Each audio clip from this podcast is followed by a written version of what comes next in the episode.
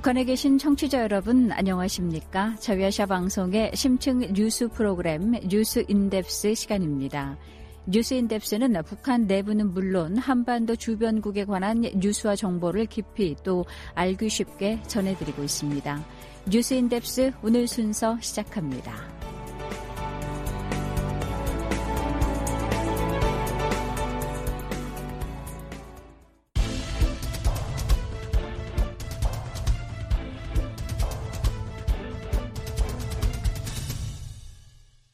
북한 뉴스를 깊이 있게 전해드리는 심층 보도 시간입니다.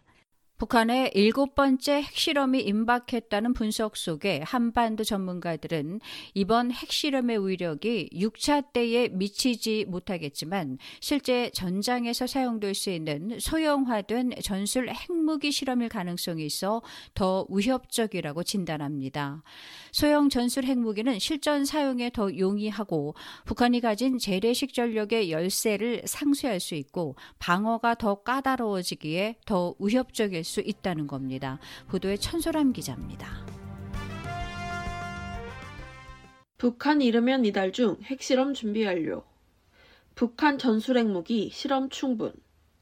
북한의 7차 핵실험 관련 보고서와 예측이 계속해서 나오고 있는 가운데 이달 중으로 북한의 핵실험 준비가 완료될 것으로 전망됩니다.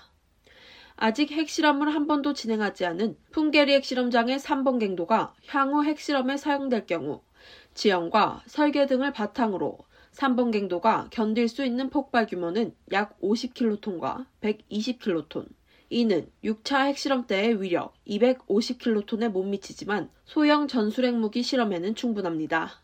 6차 핵실험의 위력에 못 미침에도 불구하고 북한의 7차 핵실험이 왜 위협적일까? 폭발력이 큰 전략핵보다 피해 범위가 제한적인 전술핵이 실제 전쟁에서 활용될 가능성이 더 커지기에 위협적이라고 양욱 한국 아산 정책연구원 부연구위원은 분석합니다. 핵실험 성격 자체가 어, 탄두의 위력이 세다고 해서 무조건 더 어, 위험하다는 게 아닙니다. 음. 적절한 파괴력을 갖춘 이런 전술 핵탄두를 자기를 탑재해서 음. 어, 대한민국을 공격하게 될 경우에 음. 어, 우리 군과 어, 주한 미군은 굉장히 커다란 피해를 입을 수가 있고요. 네. 되려 파괴력이 제한되기 때문에 그 오히려 사용의 가능성이 높아지는 그런 뭐라고 그럴까요? 패러독스를 가진 음. 이런 무기 체계를 개발을 하는 것 그리고 그 핵심인 전술 핵탄두의 실험 음. 이것이 바로 7차 핵실험이기 때문에 네. 어, 위험하다는 겁니다. 6차 핵실험까지 단계적으로 폭발력이 낮은 핵탄두부터 폭발력이 높은 수소 폭탄급까지 핵실험을 진행한 북한. 7차 핵실험은 지금까지 개발했던 기술을 실제 운영이 가능한 수준인지 알아보는 실험이기에 위협적이라고 신승기 한국국방연구원 연구위원은 평가합니다. 이후에 7차부터는 그때까지 개발했던 기술들을 실제 전력화, 어, 핵탄두가 실제적으로 운영이 가능한 수준인지, 음. 그리고 북한이 계속해서 언급했던 소형화 경량화를 통해서 음. 어, 전술급으로 활용할 수 있는 수준으로 어떤 기술이 제대로 접목이 돼서 핵탄두가 북한이 기대하는 수준, 목표하는 수준의 음. 어, 전술급의 음. 어, 폭발력을 가지고 있는 실전에서 사용될 수 있는 부분이기 때문에 네. 어, 실제 한국과 미국 입장에서는 부담이 되는 음. 어, 폭발력의 크기의 여부에 관계없이 부담이 될 수 있는 음. 위협이 될 수 있는 어, 실험이 될 수 있다는 거죠. 북한이 추구하는 소형 전술핵 무기는 무엇을 의미할까? 먼저 소형화 기술. 미 정보당국과 한반도 전문가들은 북한이 올해 핵탄두 소형화 기술에 주력할 것으로 전망합니다. 북한 당국이 계속 추구하고 있는 소형화 기술. 한반도 전문가들은 크게 세 가지 이유로 핵탄두 소형화 기술이 북한에게 중요하다고 평가합니다. 최근 북한의 핵심 이익을 지키기 위해 핵을 개발하고 선제 타격 가능성까지 내비치고 있는 북한 당국. 때문에 억제용이 아닌 실전 사용에 용이한 소형화, 경량화된 핵탄두를 개발하는 것이라고 신 연구위원은 말합니다. 북한이 이런 핵을 소형화를 하면서 북한이 판단했을 때 어, 체제 보장뿐만 아니고 자기들의 음. 이익을 확보하고 지키는 차원에서 언제든지 유연하게 음. 그들이 개발을 한 핵을 사용하고 싶어하는 방향으로 이제 나아가고 있는 기존의 전략급 핵탄도 폭발력이 음. 너무 크기 때문에 실제 전장에서 쓰기에는 부담되는 억제용이 아니고 네. 실제 사용할 수 있는 폭발력이 제한되고 조절할 수 있는 핵탄두가 필요하다는 거죠. 두 번째로 북한의 재래식 전력 열쇠를 보완하고 상세하기 위해 전술핵을 실전 전력으로 만들기 위함이라고 황일도 한국외교안보연구소 조 교수는 분석합니다. 상태가 우리보다 재래식 전력이 훨씬 더 우세한 경우, 음. 그리고 이, 이 상대와 국경을 접하고 있는 경우, 이 경우에는 이 해당 국가는 핵무기를 실전 전력으로 아까 말씀드린 것처럼 전술핵으로 네. 만들어서 실전 전력으로 만들어서 상대의 재래식 우세를 상쇄하는 개념으로 음. 사용하고 싶어 한다는 거죠. 그래서 자기들이 재래식 전력에서 열쇠이기 때문에 그 열쇠를 만회하려면 음. 전술핵 무기를 실전에 써먹을 수 있다는 방식으로 만들어서 그것을 보충하려고 하는 겁니다. 북한이 지금까지 만든 대륙형 탄도미사일은 모두 탄두가 하나였지만 이 단일 탄두의 경우 미국이 보유한 미사일 방어 기술로 충분히 요격이 가능한 상황입니다. 하지만 다탄두를 개발하고 핵탄두를 소형화한다면 방어가 상당히 까다로워지고 결국엔 미국도 위협을 느낄 수밖에 없다는 게 양욱 부연구위원의 지적입니다. 이것을 만약에 다탄두를 어, 개발을 하고 특히나 다탄두의 어, 기동성 탄두, 음. 그러니까 그 MARV 이런 거를 채용할 경우에는 어, 방어가 상당히 까다로워지고 음. 어, 결국은 미국도 위협을 느낄 수밖에 없는 거죠. 음, 네. 북핵이라는 커다란 서사가 네. 결국 미국과의 대결 구도를 완성시키고 미국에 대항할 수 있는 정도 수준의 핵 능력까지 가져간다라고 하기 위해서는 음. 기동성 어, 다탄두를 어, 음. 확보를 하는 것이야말로 어, 떻게 보면 궁극적 목표 중에 하나라고 볼 수가 있어요. 음. 북한이 극초음속 미사일 같은 거에 신경을 쓰는 이유도 장기적으로는 결국은 이런 ICBM에서의 그 요격 회피 가능성을 높이기 위한 음. 접근이라고 볼 수 있고요. 네. 여기 핵을 탑재하려고 그러면요. 네. 정말 작아져야 됩니다. 다음으로 전술핵 무기. 전술핵 무기와 전략형 무기의 가장 큰 차이점은 핵 사용의 용도입니다. 전략형 핵무기는 상대가 핵으로 공격해오면 그에 상응하는 피해를 입히는 방식으로 흔히 보복용으로 사용됩니다. 따라서 상대의 수도, 인구 밀집 지역, 경제 집중 시설 같은 가치가 높은 표적을 상대로 사용하는 핵무기인 반면 전술 핵무기는 상대의 군사 시설이나 군부대 혹은 무기 체계 같은 특정한 표적에 사용되는 핵무기입니다. 따라서 전술적으로 전장에서 상대의 전력을 무너뜨리기 위해 사용되는 매우 구체적이고 분명한 목표를 가진 핵무기라고 황일도 조 교수는 설명합니다. 고위력의 핵무기 혹은 전술 전략 핵무기라는 것은 말 그대로 어, 디터런스 억제와 보복 응징을 기본 논리로 깔고 있는 무기 체계라면 이거는 전술핵 무기는 실제 전장에서 심지어는 재래식 전쟁의 와중에도 상대의 재래식 우세를 무너뜨리기 위해 전장에서 핵을 실전 전력으로 사용할 수 있다라는 얘기가 되기 때문에 핵상의 가능성이 훨씬 더 높아지는 그런 문제가 생깁니다. 풍계리 핵실험장 3번 갱도가 견딜 수 있는 폭발 규모는 최대 120kT. 이 위력은 얼마나 되는 걸까? 신 연구위원은 국가에 따라 관점이 다를 수 있다고 내다봅니다.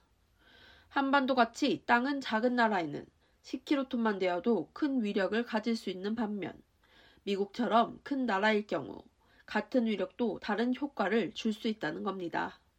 전술급 핵탄두 같은 경우에는 이제 네. 100kT 정도, 땅덩어리가 큰 나라에서는 100kT 정도 되면은 뭐 전술급이고 뭐 1메가톤 정도 되면 전략급을 볼 수 음. 만약 그렇게 볼 수가 있다라고 생각된다면은 네. 크기가 작은 나라에서는 그보다 훨씬 작은 것들이 전략급으로 인식도 될 수 있고 음. 미국으로 쏜다면은 또 다른 문제겠지만 적어도 한반도 정부에서는 음. 어, 폭발력이 어, 10에서 20km만 하더라도 굉장히 영향이 크죠. 양욱 부 연구위원도 파괴력이 크면 클수록 부수 피해 혹은 오염이 될 수 있기에 파괴력을 제한해 전술형 핵무기를 개발할 걸로 전망합니다. 파괴력이 되려 크면 클수록 부수 피해라든가 혹은 오염 이런 부분 때문에 되려 음. 어, 북한군 자체에게도 피해를 줄 수가 있어요. 자기가 음. 점령하고자 하는 지역이라든가 여기까지 피해를 줄 수 있기 때문에 네. 파괴력이 너무 세다고 해서 좋은 것도 아니고요. 음. 예를 들어서 이거 같은 경우 낙진 피해라든가 이런 것도 최소화하면서 음. 원하는 목표만 타격할 수 있어야지 훨씬 더 위력적이 되는 거예요. 근데 이제 보통 어, 5킬로톤 이하면은 네. 낙진이 거의 발생하지 않거든요. 네. 뭐 솔직히 그런 정도의 저위력 핵폭탄 같은 것들을 개발을 해서 뭐 우리 딱 공군기지 같은 것들만 노려서 제거한다거나 뭐 이런 음. 식의 것을 충분히 생각할 수 있다는 거죠. 한반도 전문가들은 현재 풍계리 3번 갱도의 특징 때문에 전술핵 실험의 가능성이 커졌지만 아직 어느 방향으로든 갈 수 있는 상황이라고 진단합니다. 사실은 8차당 대회 때 북한이 했던 얘기 가운데는 전술핵 얘기도 있지만 초대형 핵탄두 얘기도 있기 음, 때문에 음, 네. 그것만 놓고 보면 사실은 어느 방향으로든 갈 수 있는 상황이기는 음. 합니다. 결국 전략 핵이든 전술핵이든 북한의 의도를 이루는 목적이기에 한국과 미국의 위협이 되는 건 변함이 없다고 신 연구위원은 말합니다. 폭발력이 굉장히 크면은 어, 북한의 어, 전략급 핵전력이 폭탄의 어, 세기가 더 커졌다라고도 볼 수 있고 네. 폭발력이 낮으면은 아 북한이 그동안 말했던 소형화, 경량화된 핵탄두를 고도화하고 있구나라고 판단할 수 있습니다. 개인적인 판단이지만 폭발력이 크게 나오든 적게 나오든 아마 북한이 어, 의도하는 바를 이루는 목적에서 이루어지는 거고 음. 거기에 대해서 그 어떤 방식이고 어떤 폭발력이든지 우리와 미국한테서는 위협이 음. 되는 것은 변함이 없습니다. 핵실험 시기와 관련해 조 바이든 미국 대통령의 방한 시기, 즉 5월 20일 전후가 될 거라는 예측이 나오고 있지만 전문가들은 아직 단언하기 이르다고 말합니다. 바이든 대통령의 방한 시기에 핵실험을 하기엔 북한의 위험 부담이 너무 크다는 겁니다.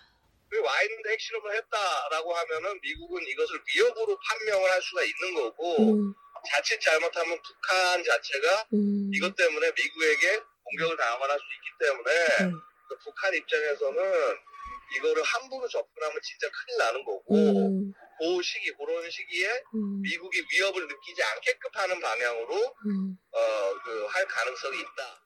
신 연구위원은 북한의 7차 핵실험 시기에 따라서 북한의 비핵화 의지를 엿볼 수 있다고 해석합니다. 그 바이든 대통령이 방한하기 어, 전이나 방한 시점에 만약 핵을 핵실험을 한다면은 미국과의 어떤 협상에 대한 의지가 없다라고 좀 볼 수 있을 것 같아요. 그러니까 소위 말하는 강대강으로 음. 가겠다는 의지를 보이는 그런 의미가 될 수 있을 것 같고요. 네. 만약 그 바이든 대통령과 이제 윤석열 대통령의 어, 회담을 통해서 음.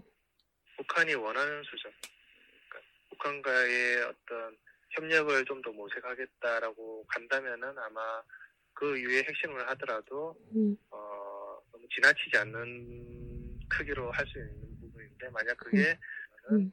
어쨌든 한미 간의 회담의 결과가 굉장히 중요한 의미를 가질 수 있고 그게 반영돼서 향후에 어, 핵실험이 계속 이어질 가능성이 높은데 처음으로 코로나 확진을 인정하고 윤석열 정부 출범 이틀 만에 탄도미사일을 발사한 북한 당국.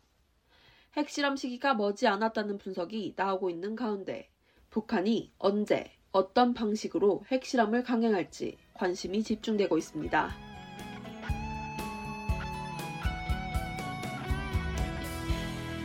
RFA 자유아시아 방송 천소람입니다. 여러분께서는 RFA 자유아시아 방송의 뉴스 인덱스 듣고 계십니다.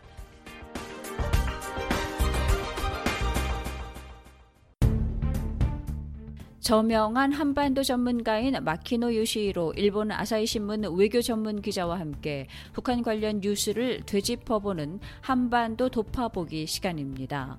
최근 급변하고 있는 한반도 정세를 분석하고 전망해 보는 시간으로 대담의 박수영 기자입니다.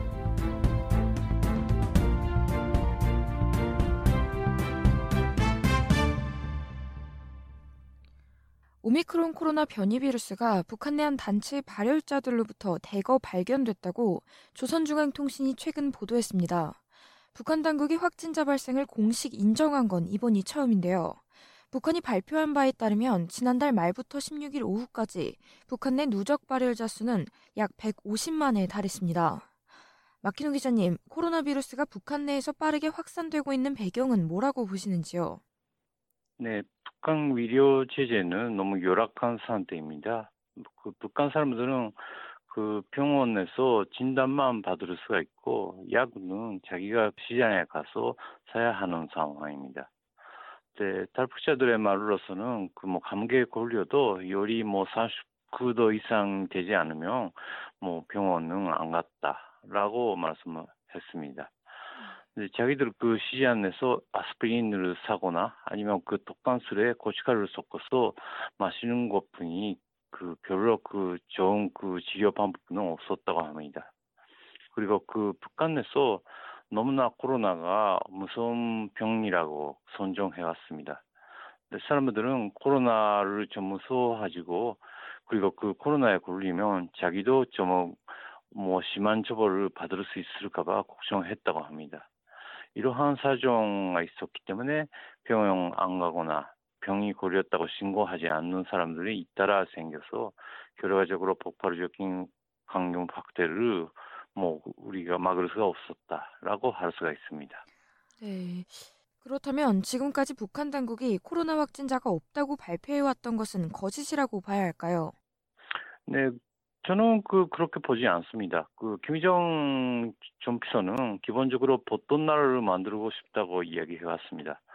네, 김정일 국방위원장하고 달리 그 김정은 씨는 거짓말 안 하는 정치를 목표로 삼아서 했다고 다르푸시들도 이야기하고 있습니다. 근데 적어도 김정은 씨 자체, 자체는 뭐 이제까지 코로나 발생은 없었다라고 생각하는 것 같습니다. 그거는 그 PCR 검사가 잘 그 하지 못하는 상황도 배경에 있는 것 같습니다.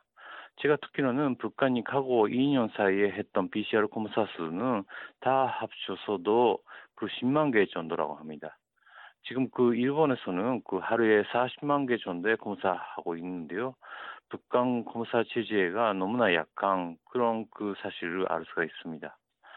북한도 처음으로 평양에 있는 단체에서 감염이 그 드러났다고 이야기했는데 그거는 단 중환 등 그 PCR 검사 받을 수 있는 사람까지 감염이 확대됐다는 뜻이라고 저 생각합니다.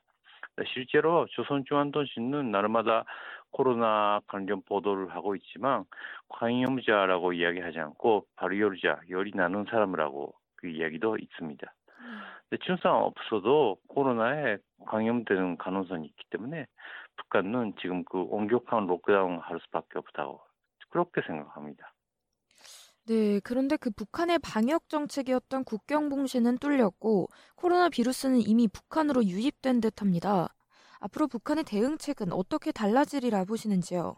네, 너무나 북한 그 어려운 상황이라고 봅니다. 그 세계 식량 기구 그 파오가 발표한 바에 따르면 북한 시민의 40% 정도가 영양 부족이라고 그런 평가 받고 있습니다. 그리고 북한에서는 100만 명 정도의 혈액 환자가 있다고 그런 이야기도 있습니다.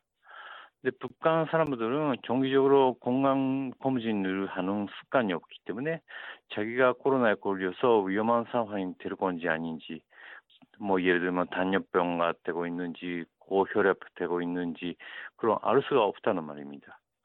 근데 물론 그 아시다시피 신형 코로나 바이러스의 백신도 맞지 않고 있습니다. 네, 그리고 그 집단 생활을 하고 있는 군인도 120만 명 있고요. 그 열악한 위성 환경에서 집단 생활을 하고 있는 수요소나 관리소에 있는 사람들도 아마 20만 명 정도 있다고 저 생각합니다. 그렇기 때문에 다른 나라보다 북한은 너무나 위험한 상황이 있다고 평가할 수가 있고요. 네. PCR 검사도 뭐 할 수가 없으니까 증상이 있는지 아닌지도 상관없이 뭐 일단 그 엄격한 록다운 계속 할 수밖에 없다고 저 생각합니다. 오미크론의 급속한 전파가 북한 경제는 어떤 영향을 미치리라 보시는지요? 일단 북한이 경제 활동했을 때 그 사람들은 너무나 그 조건이 안 되니까 그 사람들은 선택했던 것이 그 사람들을 많이 대량 동원하는 수당입니다. 뭐 예를 들면 북한 내에서는 9일부터 모내기가 시작했는데요. 네, 농경 생산 중산도 추진해왔지만 견본세 때문에 논자재나 비료가 부족하고 있습니다. 그리고 RF에도 보도하셨지만 그 가뭄도 너무 심각한 상황인 것 같습니다. 북한은 이러한 그 불이한 조건을 모내기 전투 그러니까 그 도시부에 살고 있는 시민들을 대량 동원시키고 해결을 하려고 해왔습니다. 그래서 이번에는 코로나 때문에 대규모 시민 동원이 어려워질 거라고 생각합니다. 네, 마키노 기자님 오늘 말씀 감사합니다.